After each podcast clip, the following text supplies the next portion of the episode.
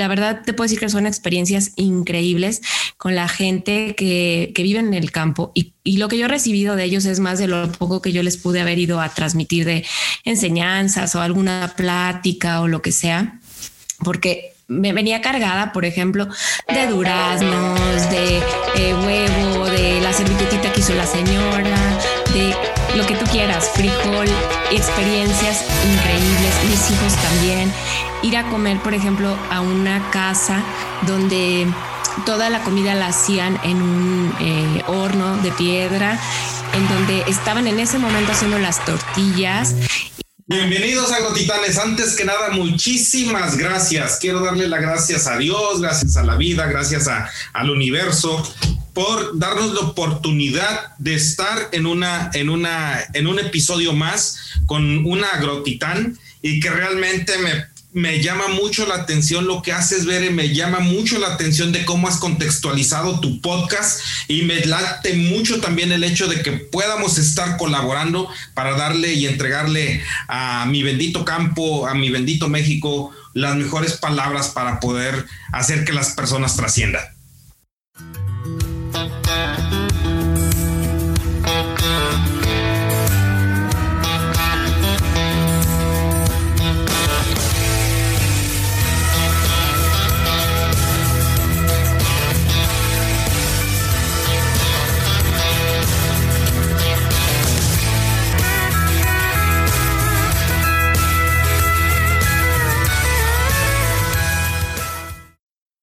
Qué bonito, muchas gracias Didier, muchas gracias Agrotitanes. Estoy muy contenta y agradezco que me hayan invitado a este programa, a este episodio y pueden contar conmigo para poder hacer de este México un lugar mejor. Muchas gracias, Bere. Pues me gustaría que si me puedes ayudar a presentarte quién es Bere Márquez, qué haces, saber qué es, qué es, quién eres tú, mi estimada Bere. Pues, a ver, ¿por dónde empiezo? pues puedo empezar diciéndote que soy podcaster ahora, eh, me dedico a hacer podcast y que gracias a ese podcast he conocido a un montón de gente. La verdad es que creo definitivamente que, como te decía al inicio de todo esto, Bere, Bere Márquez es un instante, o sea, somos instantes y yo soy un instante soy muchas cosas, pero definitivamente al mismo tiempo creo que no soy nada. Y pues dentro de lo que soy aquí terrenalmente, pues soy mamá, soy esposa, tengo dos hijos, este, ¿qué más? Me encanta dar talleres de una herramienta que se llama Enneagrama, que es para el autoconocimiento y, y estoy convencida de que gracias a esa herramienta, pues las personas pueden sentirse mejor, lo he visto con mis alumnos que han tomado talleres, conmigo misma también. Entonces, me encanta por eso compartir esa herramienta y hacer el podcast que me ha llenado de muchas, muchas bendiciones porque he podido transmitir a lo mejor un mensaje que le daba a una sola persona y poderlo compartir con toda la gente que nos está escuchando. Entonces, yo eh, desde ahí empecé a ser podcaster, no era, y me he ido metiendo en ese mundo y me ha maravillado. Eh, pues en otras cosas, pues soy diseñadora gráfica y he estudiado algunas cosas que tienen que ver con el desarrollo humano. Me encanta que recientemente estudié eh, algo de fitoterapia, entonces abarca todo lo que es herbolaria, aromaterapia y flores de Bach. Entonces todo eso se complementa para poderle transmitir a las personas un sentido de bienestar para que las personas que se acercan a mí eh, pidiendo a lo mejor este apoyo emocional o espiritual o a lo mejor hasta físico puedan encontrar algo que las haga sentir mejor. Y pues más o menos eso es, eso soy yo.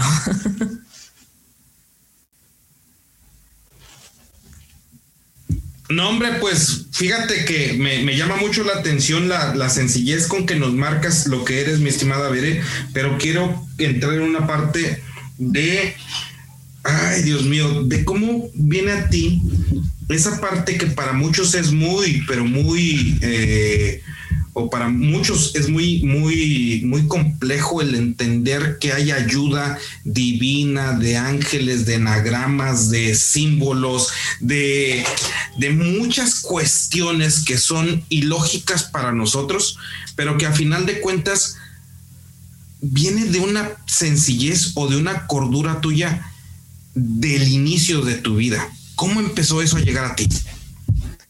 Me encanta que lo menciones porque casi no me preguntan esos aspectos, ¿no? Se van más como a toda la parte académica.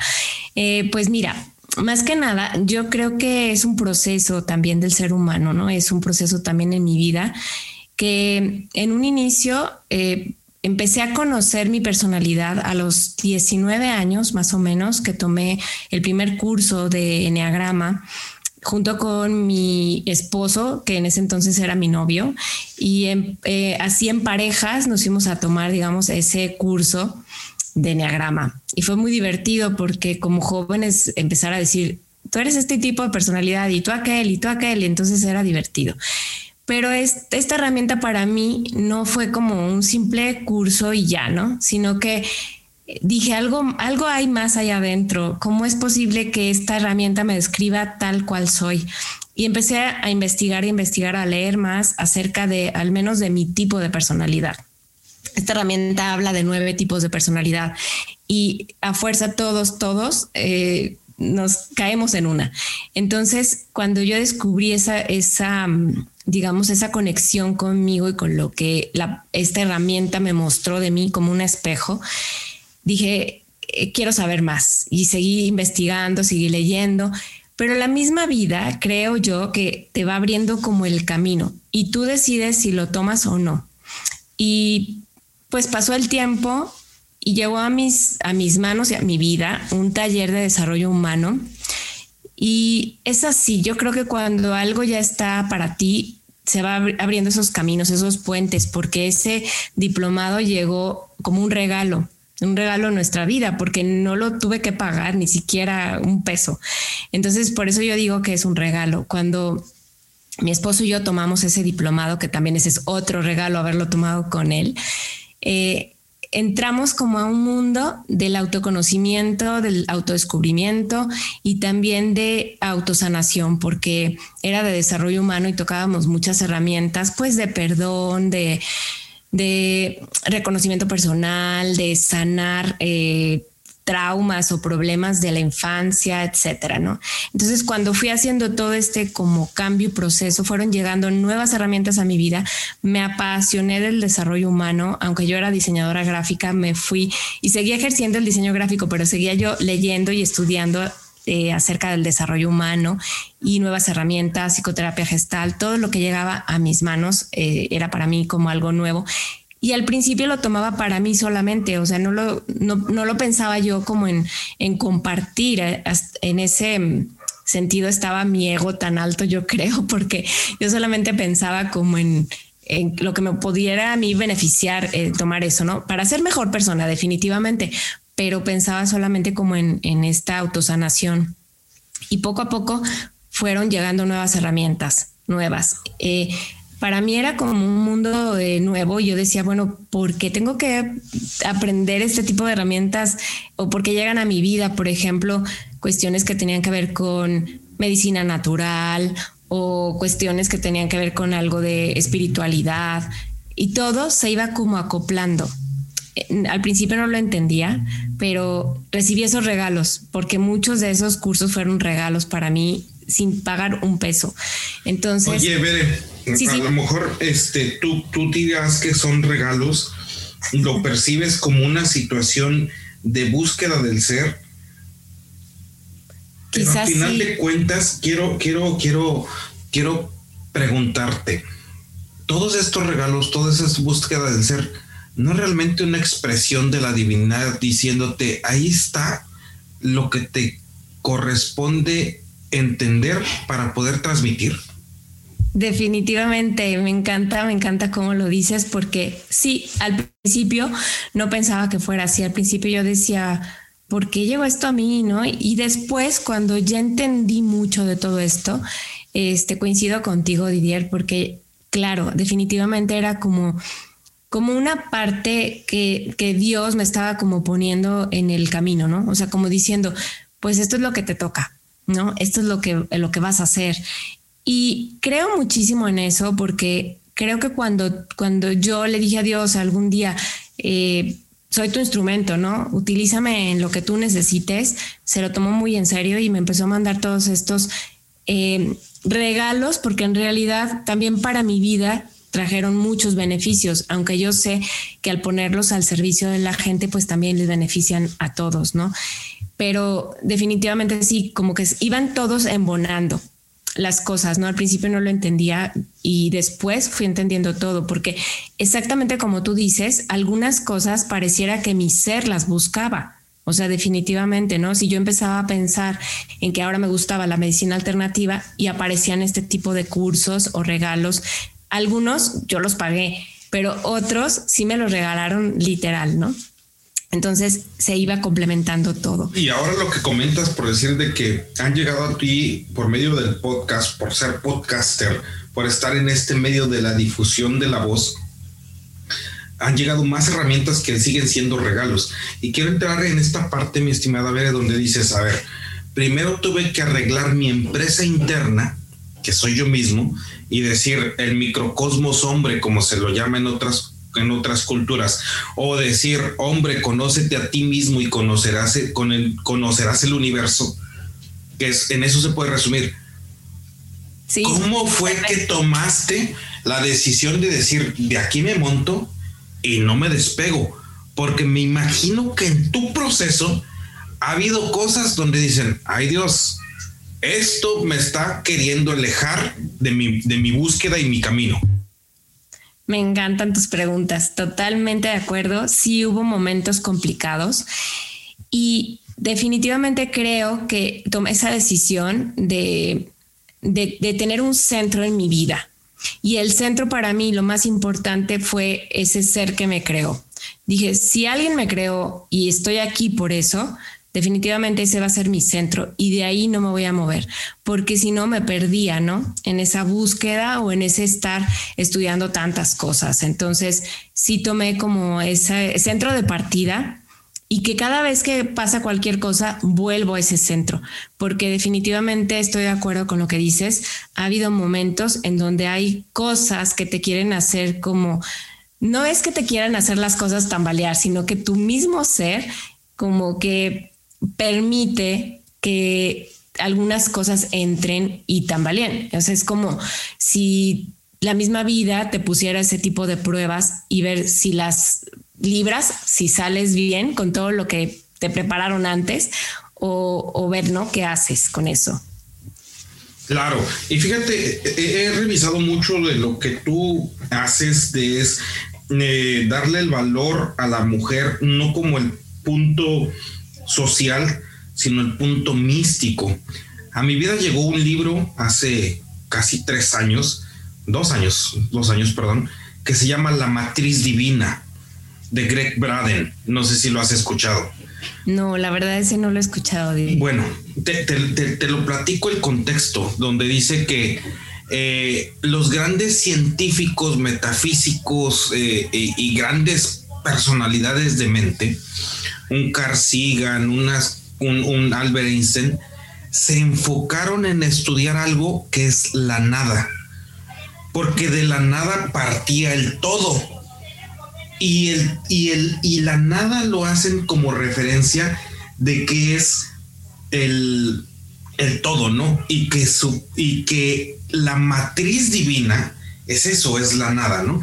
Entonces, Bien a mí esta situación, nosotros estamos participando en un, en un, en un mercado, en un contexto social, en una vida muy, muy compleja de que la entiendan ciertas personalidades, pero es esencial para todos, que es el campo. Y quisiera preguntarte si tú, en, un, en, un, contexto como en el que vives, que es San Luis Potosí, lleno de todo ese misticismo de, Real de 14, todo ese misticismo de la convivencia del desierto, la montaña y los ríos, ¿cómo llegó a ti la vida en el campo? ¿Cómo, cómo se, se metió en ti? Fíjate que creo que desde muy, muy pequeña estoy conectada totalmente. Yo no soy de San Luis Potosí, yo soy de un pueblo que se llama Lagos de Moreno, pero desde chica amo el campo. O sea, de verdad el contacto con la naturaleza para mí es, es algo inexplicable. O sea, la necesito en mi vida. Desde muy chiquita me acuerdo que alguna vez eh, estaba yo me recuerdo que estaba llorando porque no estaba mi mamá y eh, nos despertamos, mi hermano y yo, y empezamos a ir a la puerta y pues me acuerdo que lloraba y mis lágrimas caían en la tierra y empecé a oler este como olor a tierra mojada y me empezó como a, confortar. Afuera también alguien estaba, yo creo que tirando agua y olía más a tierra mojada. Entonces recuerdo perfectamente ese aroma para mí fue como ese confort, o sea, como el, consolarme, ¿no? El que al ratito llegaba mi mamá y no pasaba nada. Y así fue. Después llegó mi mamá y ya todo, todo estuvo bien. Pero recuerdo ese aroma y para mí cada vez que llueve y es, percibo ese aroma tierra mojada, es así como una tranquilidad, una paz, pero te puedo hablar horas de mi conexión con las plantas, con los árboles, con los animales, con todo. Entonces creo que, bueno, soy vegetariana, entonces sabrás que amo las verduras, las frutas, entonces definitivamente estoy conectada totalmente con el campo, me encanta. Y, fíjate que eso quería resaltarlo, porque en todas tus entrevistas y en la mayoría de tus episodios hablas de encuentros con ángeles, hablas de ciertas matices de ese, tipo de energía mística, ¿no? Y, el Códice Vaticano Ríos o el, o el Matriatense habla de que eh, eh, cuando se, entrevistaron los monjes eh, españoles con los monjes mexicanos en cierta parte de San Luis Potosí, y les decían que comieran cierto fruto y se referían a, en ese entonces al peyote y les despierta el tercer ojo, ¿no? Y les dice, de estos ángeles me hablan, de estos arcángeles me están diciendo, hace mucho que los conocemos. No sé qué de nuevo lo tengan acá. ¿Y a, qué voy con esto? Que la percepción de estar en equilibrio en el centro, como lo dices tú, en el corazón, de ahí aparte la, la, parte de, de tener un equilibrio social y ahí viene la parte que, a la cual quiero agudizar la, la entrevista. Tú, tus pláticas son para resaltar a la mujer en el misticismo y sobre todo de darle esa oportunidad a todos nosotros de saber que la mujer como tal es abundante. O sea, mi madre es abundancia para mí. Mi esposa es una mujer que es abundante para mi, mi, este, mi vida. Y aparte tengo dos niñas. Entonces, ya te imaginas en toda la abundancia que me encuentro. Claro. Pero aquí quiero entender por qué en un medio como México es tan poco valorada la mujer. Sí, qué tristeza. La verdad es que, pues, yo creo que es esta parte totalmente cultural, como dices, esta parte, porque creo que nuestra historia de México, o sea, como digamos hablando de los aztecas, por ejemplo, eh, sí se veneraba mucho a la mujer, ¿no? O sea, se le ponía un lugar muy especial, o sea, sí se le daba un trato, vamos, sí, sí se, se tenía un papel importante, ¿no? Y a raíz de todo lo, la cultura y todo lo que hemos estado viviendo, definitivamente la mujer ha ido como cayendo, este, vamos, perdiendo ese lugar, ¿no? Y México se tornó un tanto machista en ese sentido, ¿no? Y empezó como a, a, pues no sé, a dejar de lado a la mujer, eh, a, a no darle ese valor que realmente tiene y que definitivamente ahora creo que estamos retomando. No para en el sentido, yo, yo por ejemplo, yo no, nunca digo que soy feminista porque no lo soy. O sea, yo creo tanto en el hombre como en la mujer y hay muchísimos hombres muy, muy importantes. Por ejemplo, en mi vida yo tengo un papá, un hermano, tres, tres hermanos, eh, tengo un hijo. Entonces yo también digo, eh, creo en los hombres, definitivamente. Pero creo que eh, somos equipo, eso sí, o sea, las mujeres y los hombres tenemos cada uno nuestro propio valor y esa abundancia a la que dices que, que pues tenemos las mujeres y que también somos corazón, o sea, que es donde se da esta parte, digamos, como central del amor y qué es lo que podemos compartir y transmitir. Y el hombre, que es todo eh, mente, ¿no? Cuerpo físico también, que hacen muchísimas cosas que no podríamos las mujeres sin los hombres. Entonces yo parto de esa idea, que somos equipo. Me queda claro. Ahora, muchas de las cosas que tú haces es la parte de darle la oportunidad al empresario, la oportunidad a las personas de primero conocerse y después de ahí partir a un, a un equilibrio interno. Pero, no pero, sino me gustaría que tú me ejemplificaras algún tema relacionado al campo con alguna persona o alguna historia que te haya marcado o que, o que te haya dado cierta enseñanza de lo que es amar a la tierra. Sí, bueno, tengo muchísimas historias en mi vida, pero alguna de las cercanas que te puedo eh, mencionar es eh, yo he tenido la oportunidad de ir a, pueblos en donde viven de la tierra, en donde siembran sus frijoles o sus jitomates o elotes, lo que sea. He ido a esos pueblos a compartir un poquito porque he ido en grupos de misiones. Eh, pero es nuestra misión en donde queremos irles a imponer o a llevar cosas, no, es una misión en donde hemos ido a compartir en familias, o sea, de vengo a platicar contigo, vengo, vengo a ver en qué te puedo apoyar, en qué puedo yo este, platicar, ayudarte, pero también al mismo tiempo en qué me puedes tú ayudar a centrarme, ¿no? A mí que vivo en la ciudad. Entonces hemos recibido de ambos lados y la verdad te puedo decir que son experiencias increíbles con la gente que, vive en el campo y, lo que yo he recibido de ellos es más de lo poco que yo les pude haber ido a transmitir de enseñanzas o alguna plática o lo que sea, porque me venía cargada, por ejemplo, de duraznos, de eh, huevo, de la servilletita que hizo la señora, de lo que tú quieras, frijol, experiencias increíbles, mis hijos también ir a comer, por ejemplo, a una casa donde toda la comida la hacían en un eh, horno de piedra, en donde estaban en ese momento haciendo las tortillas y te daban eh, eso que tenía la señora, ¿no? Que a lo mejor no sabía si la próxima semana iba a tener o no para comer, pero yo te estaba dando todo lo que tenía y felices de recibirnos en sus casas. Entonces, ese acercamiento es estar en el campo y vivir esos días ahí con ellos, pues la verdad no lo cambias por nada, porque descubres muchas cosas que viviendo en la ciudad no tienes. Ese sabor, por ejemplo, de una tortilla recién hecha, en la, en la ciudad no la consigues así. O sea, aunque las compres, ya están pasadas, ya están viejitas, o sea, no saben igual. Y el estar en contacto con esa gente, con esa, eh, ese corazón que, vamos, que te tenían para dar todo lo que, lo que tenían y más, la verdad es, son muchas enseñanzas y es una de tantas que te puedo contar. Y fíjate que lo haces con una parte como muy tranquila de decir, se resalta esto, se resalta el otro, de, una apreciación de cómo unas manos, entre comillas, tan humildes te pueden hacer experiencias que ni el mejor restaurante del mundo te pueden dar.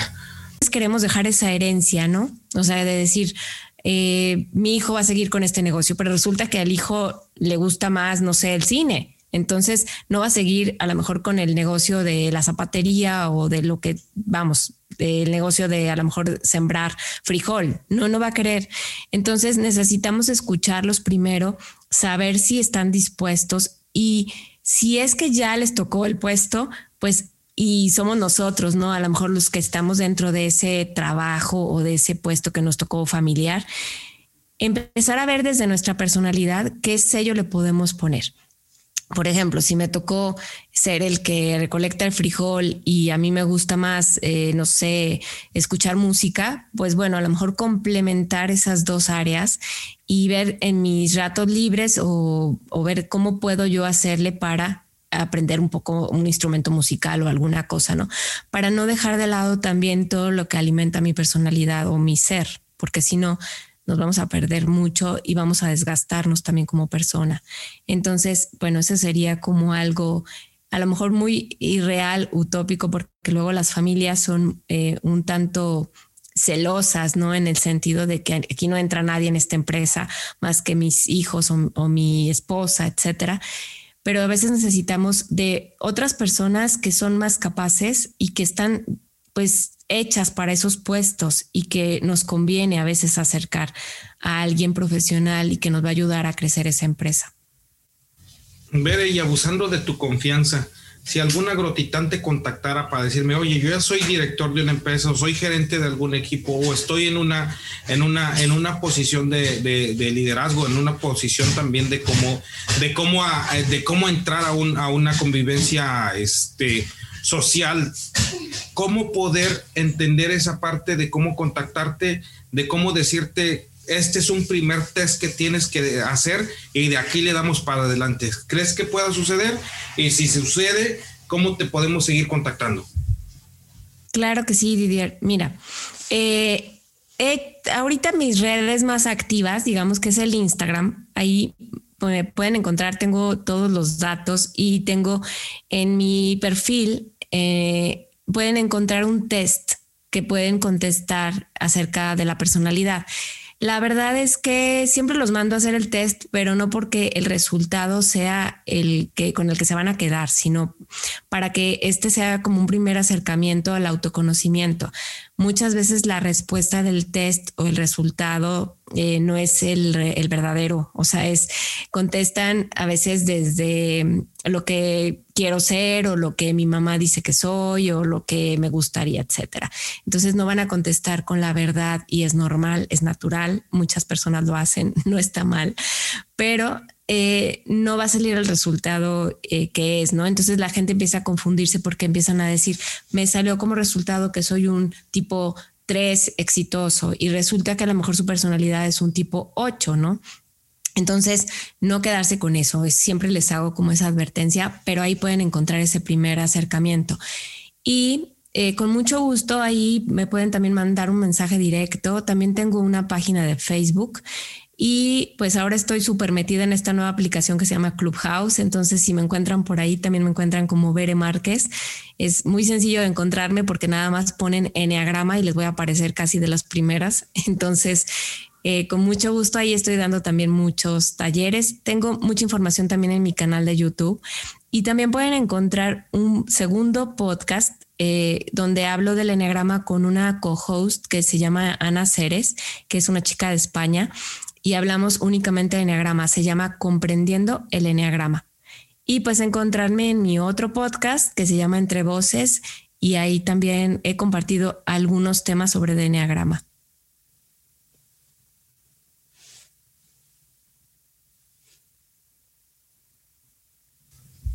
Excelente, me quedé, me quedé así, mi estimada Bere, porque creo realmente que es algo bien interesante, que es algo bien importante de saber y sobre todo para un buen, un buen convivir.